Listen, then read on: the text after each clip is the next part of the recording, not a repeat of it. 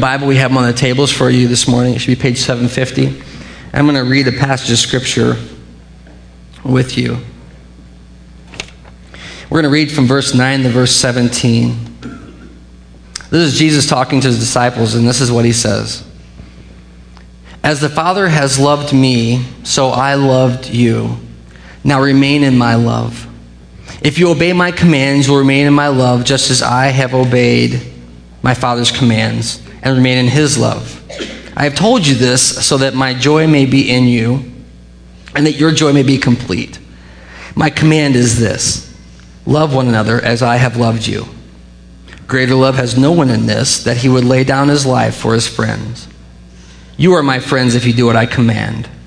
I no longer call you servants because a servant does not know his master's business. Instead, I've called you friends because everything that I learned from my Father I have made known to you. You did not choose me, but I chose you and appointed you to go and bear fruit, fruit that will last.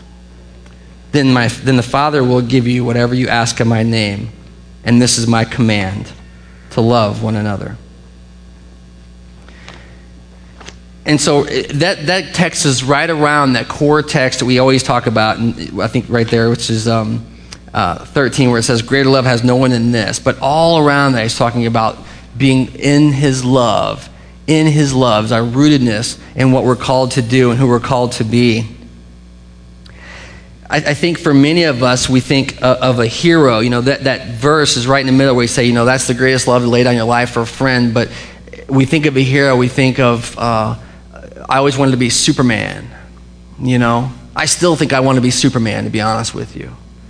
I do. I'm, I'm, not saying that like, I mean, I think I want to be the guy who sees a bad thing happening, then runs off and hides for a minute, tears off his clothes. I apologize for the image. I'm just saying.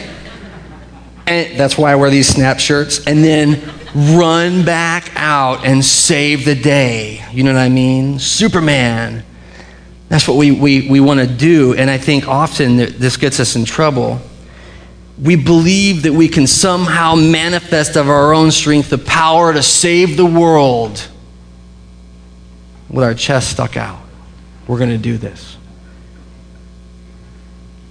But the truth is that Scripture teaches us that any heroism we have is rooted deeply in the love of Christ. And here's the truth. While it might not be a quick costume change and it might not be you flying in at the last minute to punch the bad guy in the mouth, it'll be a more subtle than that. But the difference, the impact is eternal. It's an eternal impact. Because we are called as followers of Jesus to be everyday heroes. To not do the, the, the glamorous, you know I mean? To not always be that guy. And it's, it's funny, you know, think about the costume. It's a red cape with the blue leotard. I mean, it's ridiculous with an S. You could only wear that if you came from another planet. But there's something in us that we're like, yeah, I'll be that guy. But Jesus calls ordinary people to do extraordinary things. In this passage in John, he, he's talking to us about remaining in his love, being steadfast in his commands, to love one another, to lay down our lives for our friends. And I want to walk through kind of three, three um, thoughts, I guess, about heroes and, uh, and what we're called to do as heroes. And, the first is this everyday heroes, like the Jesus disciple making heroes, are heroes every day. And, that sounds silly, but I know it's like, but it's just, it's normal. I love something about the church that we celebrate high seasons, we call it, right? We celebrate Easter and Christmas, and y'all know those are about being Christian, right? But the truth is that for the church, 80 to 90% of the calendar is called ordinary time. And guess what? We're called to be Christians during all that time as well. It's ordinary, it's every day. I'll share a scripture with you this morning. It comes from the Gospel of Luke. And this is what it says Jesus is teaching, and he says, Whoever wants to be my disciple must do these things. He must deny themselves, take up their cross daily, and follow me. Because whoever wants to save their life will lose it, but whoever loses their life for me will save it. You see, he's telling us there's three things that we're called to do every day. And I don't know that we do them well. I mean, I think that too often, you know, my, my rootedness in heroism is about selfishness, not selflessness. I think that the call is to, to be a spectacle, to be spectacular, to, to perform well, to be stronger than anything else. And Jesus' commands to his disciples is to deny yourselves every day. He teaches this idea of taking up your cross every day before he goes to Golgotha. You know, someone this week said something to me that was remarkable. They said, Can you imagine Jesus seeing all the crucifixions and knowing what was coming for him? It wasn't like it was a strange concept to him bearing a cross, he knew what it meant. And here we have him teaching before Golgotha, he's teaching to deny yourselves and take up your cross every day. What, what did the disciples hear in that command? And then the simple words which he finishes with, which he starts with, which is follow him every day.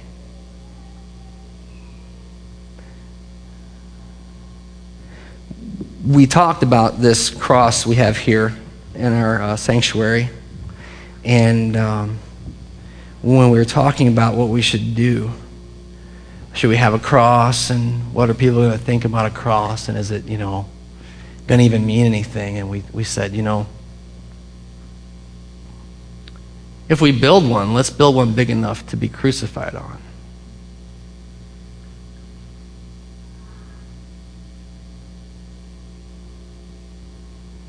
because that puts things in perspective.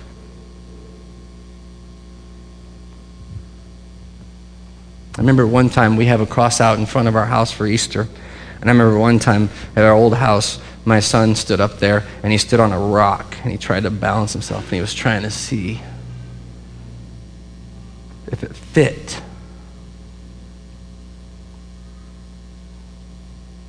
And Jesus tells his disciples every day, deny yourselves and take up your cross and follow me.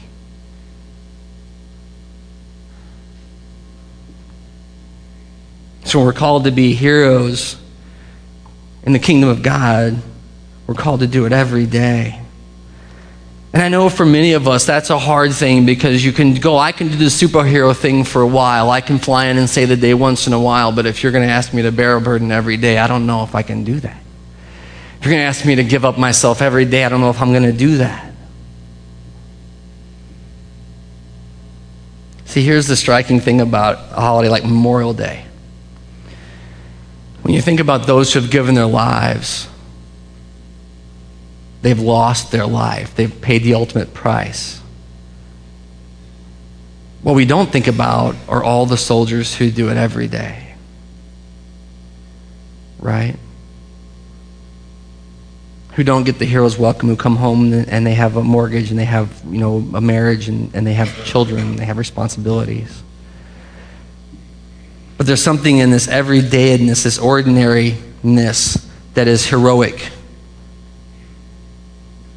And as followers of Jesus, we are called to be part of that, to be part of that work.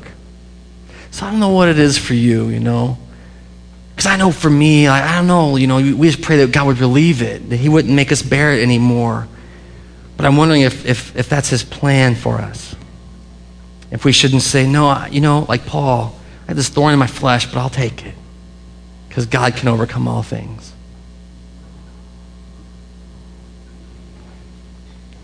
We're called to follow Him every day, to do these things every day. The second thing I want to talk about this morning is, is uh, everyday heroes are, uh, they make the ordinary extraordinary, right? And um, there was this great monk. His name is Brother Lawrence of the Resurrection. You guys have probably heard of him before. He, he wrote a book, and I'm going to read the title because I always say the title wrong, but it's practicing the practice the practice of the presence of God. And he wrote this in like the 1600s, and people still today read this book. They're like, "This is an amazing book. I mean, it's 400 years old. You got to read this book."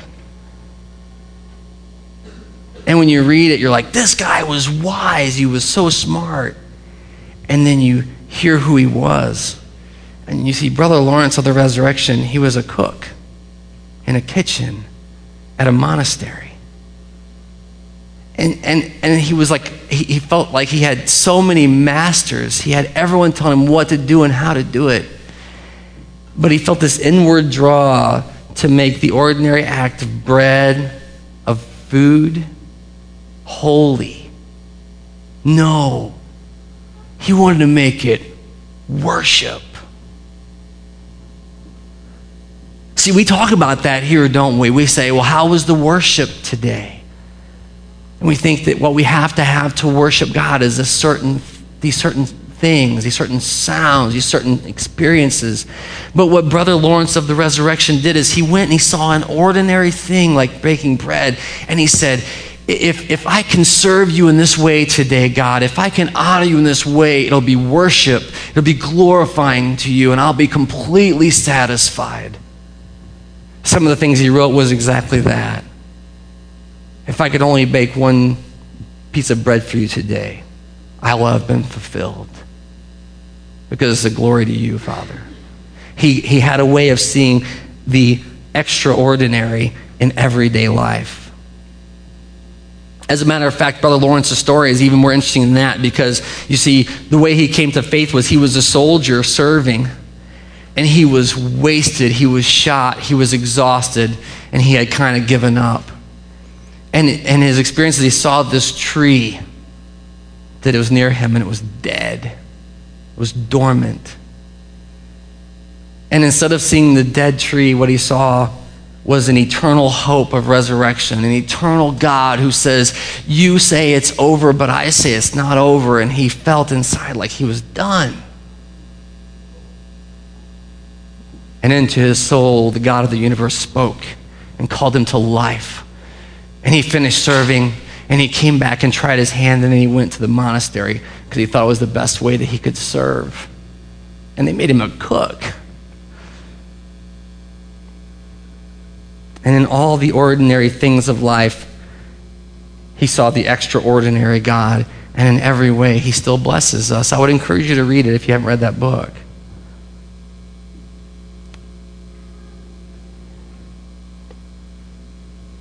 I'm going to share a scripture from Colossians. This is actually something I shared because it's a, a good friend of ours, Carrie Adolph, quotes us all the time. It's her favorite text. She says about a lot of them, but this is her favorite one. She says, Whatever you do, work from all your soul as unto the Lord Jesus, and not as to men. She says, Whatever you do, do it with all your heart as unto the Lord, not to men. She says this to our youth who struggle to understand why they should care about school or why they should care about, you know, work at DQ or why they should care about anything. And she says, whatever you do, do it with everything that you have as unto the Lord, not men. And these are the words that we hear from Scripture. We can all do these things every day, and it's so funny because we can lose sight of the fact that God is the audience, that God is the one who is watching.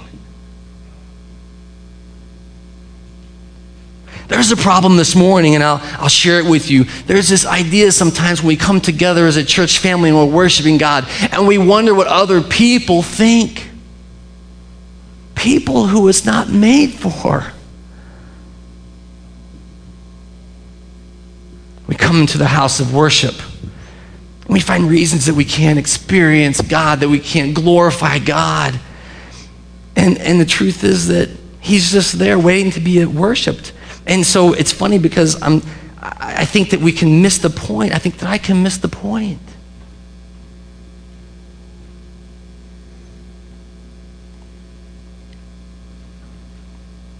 Everything that we do, we should do as unto the Lord, and that includes this it includes everything in our lives.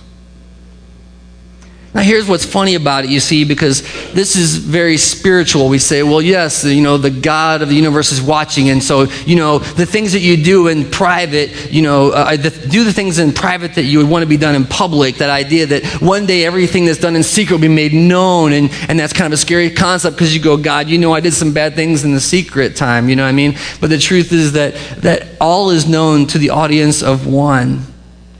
And, and what's funny about it is we say it's spiritual, but the truth is it's more than that because the truth is that if you do these things, there's a real implication for life. I'll tell you a quick story. For a, point, a period of my life, I worked for a really cool company, a big company. But the way I got into that company is I took the worst job. They, they had this job that nobody wanted. You know what I mean? They had this job that if they would have went to their employees and said, hey, who wants the job? Nobody wanted the job.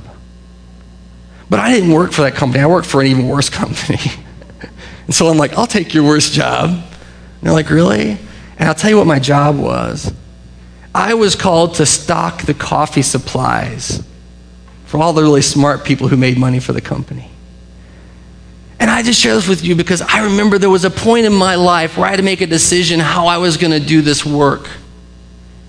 I mean, I had to put like literally like coffee packets in the thing. I didn't have to make coffee. That was my only claim to dignity, you know. But here's the thing whenever you're hanging out at the coffee pot at the water cooler and you're making coffee, and the other people come up in their suits and ties and they're like, Morning, Bob, morning, Stan. And they look at you and they go, Oh, that's the coffee guy.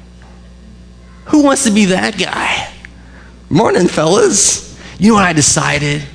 I decided, you know what? If this is what I have to do, I'm going to do with everything that I have. And so I got crazy serious about coffee. I mean, I made all the labels line up because I'm type A anyway, you know. I had to stock some paper supplies. I made sure they were always full. I asked, how you doing this morning? I'd get on my knees. I would crawl around under the stuff. I had no dignity. I didn't care. You know what happened, though? People are like, wow, that guy's serious. He needs a better job. And I began to, what, climb the corporate ladder. I only laughed because I really did. I got myself into a job where I had no business being, and then God took it away. Praise God. It was a plan for me. But there was something about it, and I'm not saying it was heroic, but it was humbling. It was hard. And it was this little thing. And, and there's this biblical truth that if you're faithful in this little thing, God will give you more. If you honor Him in what He's giving you a chance to do, He'll give you something else to do. And so we can see the extraordinary and the ordinary. There's another passage of scripture I want to share with you, and it's from Jesus, his own mouth. And he says, he says this. This is from Matthew's gospel, and he says, If anyone gives even a cup of cold water to my disciple, that person will certainly not lose their reward. I mean, he makes this so easy. He says, if, if you would just do one thing, here's the promise you'll not lose your reward. I think of all of those who serve every week, all those who, who make an effort each week, and I think about our Lord and Savior Jesus Christ who says, Yes, that little thing, do that with all your heart.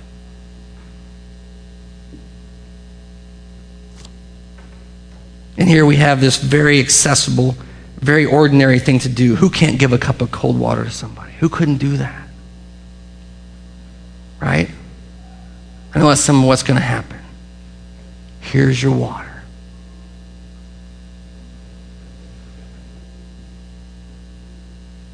The third principle for everyday heroes is what we started with, and that's that uh, they lay down their lives for others. They lay down their lives for others. This comes from the Gospel of John, where we just uh, began our service today. And we have uh, obvious examples you know, we talked about a few of those soldiers who give their lives for the freedom. You know what's funny? Actually, I've heard, and I, I, you know, I've not served in the military, and that's my disclaimer all the time. I tried to serve and I couldn't get in. But you know what's funny is that when I hear the guys talk about serving, they say, they say, yeah, we're serving for the freedom of our country, but I'm serving for the guy next to me. I got his back. He's got my back and that's the way they're serving us. But we think about those ways that they would lay down their lives for their friends, they lay down their lives for those around them. And we think about the soldiers who are at war. We think about police officers in the street who would, brand, you know, who would dare to brandish a gun against someone who is willing to take a shot. you know. We think about firefighters. I'll never, ever forget the ridiculous nature on, on 9-11 when those guys pulled up to the front of the building, this, this ridiculous tower, and as people ran down, they ran up. It makes no sense.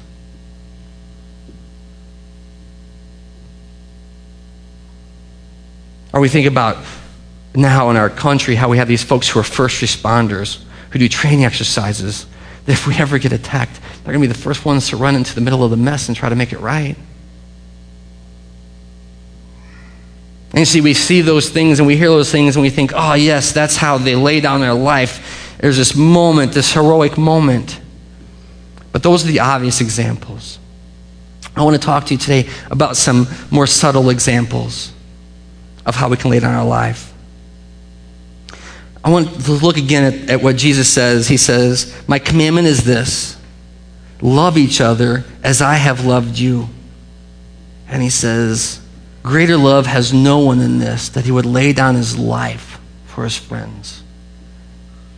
And when we think about laying down our life, we think about the ultimate sacrifice. But here's the truth the scripture here teaches it's our breath, is our life that you give up that you waste on someone else.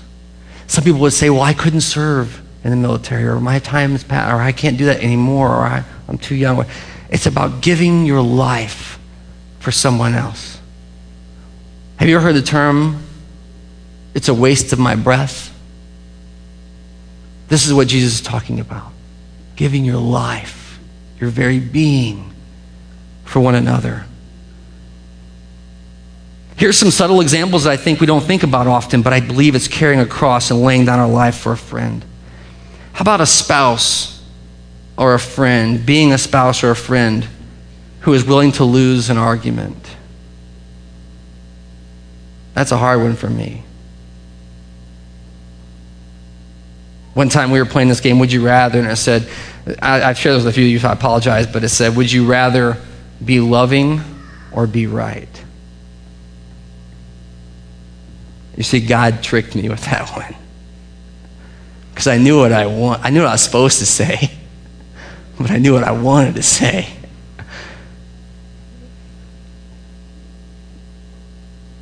Is it dying to yourself to lose an argument with someone to show love?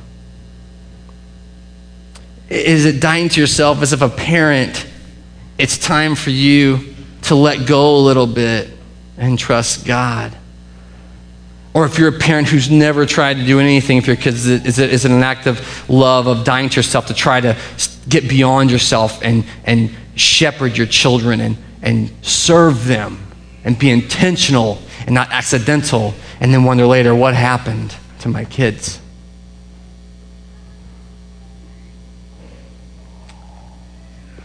Is it an act of laying down your life for a friend to be a student? Who sees that kid over there by himself that nobody likes.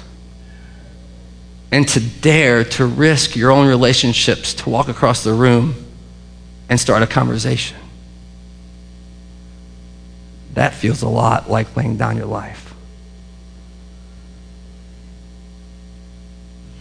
Or is it laying down your life whenever you have your plans, you know what you want to do, you're all excited, you got it, you got it figured out, you know what's supposed to happen, and then you got to just lay that down because there's somebody that you love and it's just not going to work. It's not going to make sense. reprioritizing your life for love. This is the way that Jesus teaches us to love each other. And while there may be an opportunity that we could literally lay down our lives for one another, I think the harder work is every day to lay it down, to lay it down to lay it down. One time, there was a preacher named Fred Craddock, and he said, I always thought God wanted a big decision from me. I'm going to follow you. And he said, I feel like I wrote a million dollar check to God. I'm going to follow you the rest of my life. And he said, What I realized is the next morning, God said, Will you do it again? And he said, I realized after 40 years in ministry, it was a nickel a time, a nickel check every day. I'll do it again. I'll do it again. What does your life look like? Are you willing to pay that price? In verse 12, we see the hero, the archetype, the one who really is the most amazing, glorious thing ever. And this hero's name is Jesus, and he says this to us My command is this love each other in the same way, just like I loved you. And he did it every day. He did it every day. The amazing thing about Jesus is that on the cross, he didn't quit. And in the grave, he didn't quit. And in the resurrection, he didn't quit. And so today, I'm going to give you a chance to know him if you want to. And you know what? If you don't want to, he's not going to quit. He's going to keep loving you. Any one of us who has right standing with God has standing because of Christ on the cross and nothing else. It's the heart of worship. It's what we're about, is Jesus.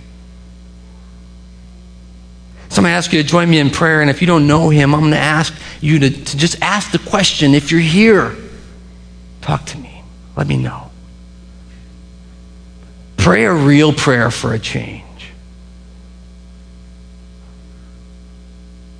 Pray a real prayer. Please join me. Father, this morning as we come into your house, the house of worship, uh, we realize that in our Savior Jesus Christ, there is none greater.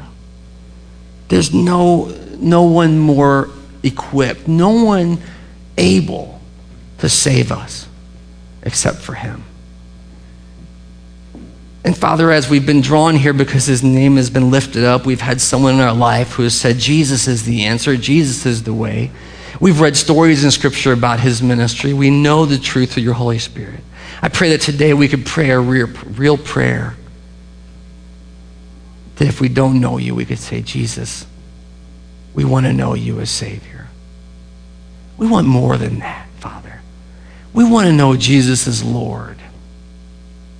We want to know not that you're on our side, but that we're on your side. And Father, we apologize. We confess that we give you orders and that's sin. Father, we pray that you would tell us where we should be. You would compel us toward your purpose for our lives. And then, Father, we, we know that we're incapable, and so in the Holy Spirit, we ask that you would enable us to be responsive to your gospel today for every aching heart, for every person who is at the end of their rope, for every person who thinks, Where can I go? I pray we would come to your feet and that we would know you as Savior and Lord. This day, may you work in our hearts and our lives. May you, may you not be the plastic Jesus on a dash, but the real one that's leading us and guiding us and loving us into the kingdom of God. And may you shape us to be like you. That we would gladly, every day, follow you.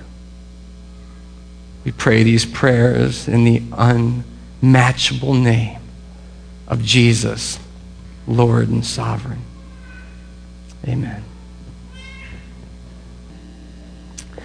All right, well, have a seat real quick. We have one other thing we're going to do. Um, and I'm going to need your microphone. So here's some things that are going on. It's so cool because, you know, God's doing so much stuff all at once. Sometimes it's hard to keep track of it all. But we said earlier we're going to talk about something called SMP. Is that what it's called? SMP? SMP. Deb, you want to come up here for a second? And, um, and we have, and where's Tim at? Did he leave? Oh, he's in the back. All right. Back rowing it. You want to come up here for a second, Tim? Yeah, sure. Um, so, so Deb and Tim last summer, you didn't go. Tim last summer came up here about this time. Yep, about this time. Before this church. Yeah, this one. Yeah. And said, I'm going to go do something. Yeah, don't stand in the light. I don't. That's not scriptural. Stand in the light, man. Oh, I'm kidding. It's too bright for you. Hang out in the darkness. All right. So, so anyway, you went last year and you did this thing, and it was so terrible. You're like, I'm going again. I was absolutely right. Yeah. 100% true. So, what do you want to tell us about it this? Um, yeah, so I guess it was like, is this even long? Uh, Perfect. is it? It's Anyway, really I'll just working. talk really loud. So I guess it was a year ago, around this time, I came up and talked to you guys.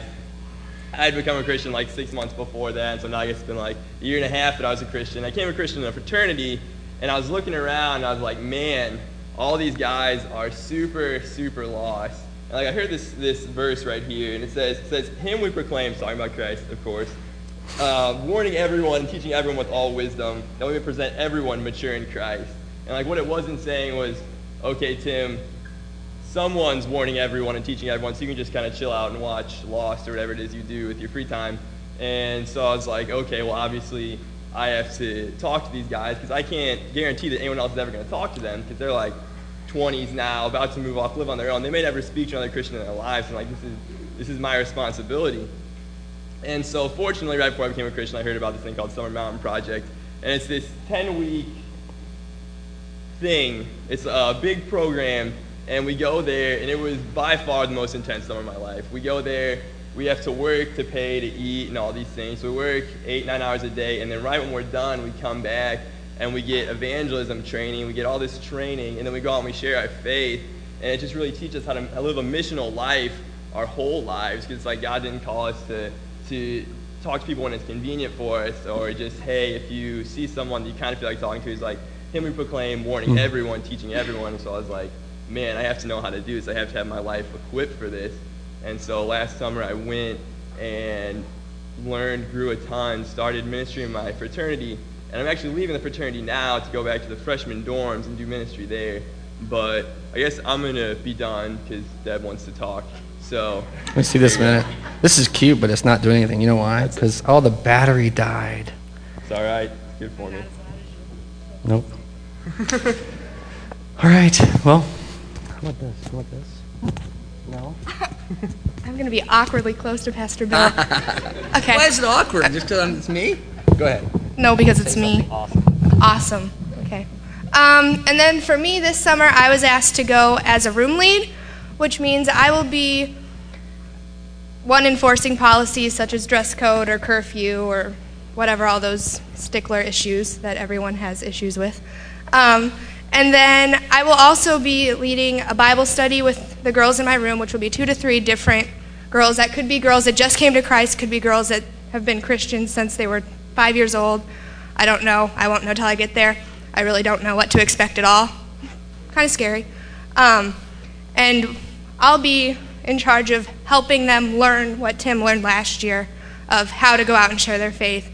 Really just coming alongside of them and living my life and attempting to do so in a way that honors God every day, like Pastor Bill was talking about uh, today. So it's going to be a very challenging summer for both of us for different reasons, um, in different capacities. Um, but it'll be one where we both learn a ton. Um, hopefully, we'll help others learn a ton while we're there. And we'll also be going out, like I think you mentioned, throughout Pigeon Forge and Gatlinburg um, to evangelize and share. So hopefully, while we're there, not only will our lives be forever changed and the lives of the people around us, but also the lives of the people that live there, of the people that are vacationing there. Um, hopefully, we'll get the gospel out that way. Um, and then Sierra and Kirsten are also coming. Want to have him come up? I'm going to unplug you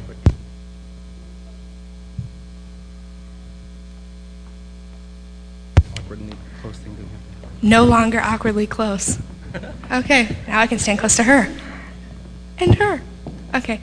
Um, and they've decided to come with us without knowing what they're getting to, into at all because they don't go to Bradley and they don't know much about campus outreach. But they feel called, so I'll let them share a little bit about why they've decided to come. Um, well, for me, next year I'm going to Seattle Pacific University, and it is a Christian school, but it's not mandatory to go to church or anything like that. So I feel like this summer is going to train me very well for next year living in the dorms and how to reach out to others around me. So I'm pretty excited for that and to have a better foundation of my faith and a new understanding and just um, a deeper relationship with Christ. So I'm super stoked about this summer. When I first heard about SMP, I thought it sounded fun, but it wasn't for me because I didn't want to give up my summer. I was thinking about all the stuff I could do, like go to Six Flags and sit at home and read, which I love to do. and then I just sat back and realized what I was thinking, and it wasn't Christ based. So I'm going now. All right. Anything else you guys want to say? You guys good? So, what? what? I guess, yeah, we're good. Uh oh. Go ahead. So we're up here today, um, basically to let you know what we're doing, so you can come alongside us as our church community. Um, I know that Tim and I consider this our home church, and obviously they do too. They're here like every week. Um, but we're up at Bradley. Anyway, just beside the point. So you guys can come beside us and pray for us and the lives that we're impacting in our lives and our hearts, and just that God would be using us. And then if you do so desire or feel led um, to support us, because it is kind of expensive for four college kids to try to do this. Um, but if you want to know anything else, feel free to talk to us afterwards.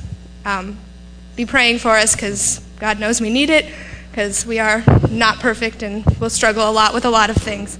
Um, so, mom and dad will be here throughout the summer. Give them hugs because they're officially empty nesters as of this week. Very good. All right, no, don't run off. I know you're eager to get out of here. So, real quick, if they, uh, oh, I, I, I, knew we were going to that place, and that's good because we want to be part of your ministry this summer. My question is, do we like if we want to write a check or something like that? Do we make out to SMP? Does it have to be in a person's name? Campus outreach. Campus outreach is who it's written to. Does it, we, do we have to identify a person, or is there? Could we offset the cost for the four of you if we wanted to do that? I mean, I'm sure they could. Yeah. yeah just, just all made out Either way. Either way. Campus outreach. Okay, cool. So so we can do that. Um, and you know how the stuff works here. So if you want to be part of that, you can you can give it to Dean and Kim directly. If you do, if you put anything in the green boxes in the back, uh, we will get it to them as well. Just make sure you mark it campus outreach on there so we know what it's for. Okay. Um, and we'll definitely be supporting you through uh, prayer and hopefully giving as well. I think we will. And uh, God will work. Yeah, for sure, right? And if you're in the Pigeon Forge area, you can go bug them. You gotta go to Dollywood, though, right, or something to see yeah, But, Dollywood. Yeah. Giving out water. Giving out cups of water. See, I said it's not that hard, so praise God. Well, let's pray together, and then uh, we'll get on with our, our day today and worship. Uh, Father, I give you praise and thanks uh, for these young people who are hearing and responding to your word in their life. That it's not enough uh, that they would only hear and walk away unchanged, but they're actually willing to follow you we pray, Father, that you would uh, richly bless them.